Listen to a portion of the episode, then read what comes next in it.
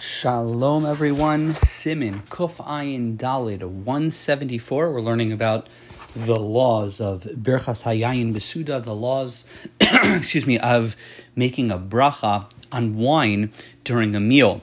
Now, we've seen that because wine is so significant, wine is so special, we saw two halachas yesterday. Number one is that although motzi, the bracha that we make on bread usually covers anything that we eat during a meal. It does not fulfill the our bracha requirement on wine because wine is so significant. So if a person's having a, a suda, a meal, and you make the bracha of hamotzi, and then you have some wine, you're still going to need, you're still going to need a bracha, need to make a bracha on that wine. Number two in a non-meal context because or in a meal context for that matter as we'll see because wine is so significant if a person makes a bracha on wine that bracha on wine fulfills any other obligations a person would have to make a bracha on any other beverage so if a person has wine and then wants to drink some soda your bracha on wine fulfills your obligation on the subsequent soda.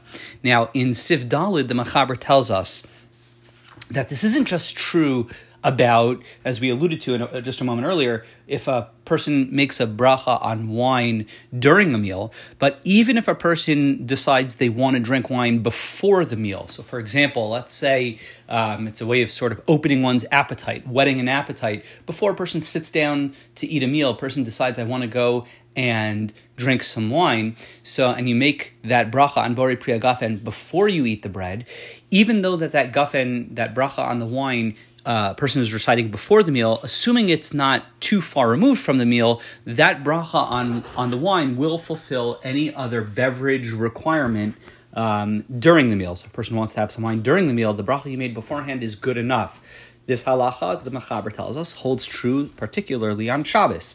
We make Kiddush before the Shabbos meal, and the Machaber points out, and Mishnah Berurah explains, one might argue that the Kiddush that we recite before a Shabbos meal is somehow detached from the meal. So although we made a borei pri hagafen on our wine before the Shabbos meal, one might think I if I want to drink some more wine, I might need to make a bracha again. Mechaber tells us no. Indeed, if a person makes kiddush and you want to drink more wine during one's meal, that would be okay, and you no longer need to make another bracha. Now, however, there's one exception to this. The Mechaber tells us when it comes to Havdalah, it's a little bit of a safek. It's a it's a matter of uncertainty.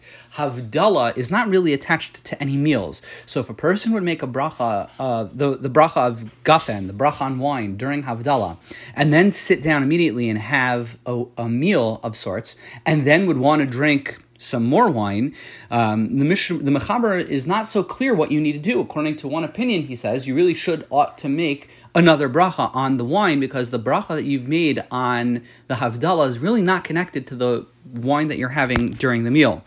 Mechaber ends up ruling that it's a safek, it's a matter of halachic doubt. He therefore offers two um, resolutions. Number one, a person, he has a, uh, really three resolutions. One resolution is a person, person should wash before even making Havdalah, which is an unusual halacha, but a person should, should wash. That way your meal sort of begins immediately. Make Havdalah and then eat and then make the motzi.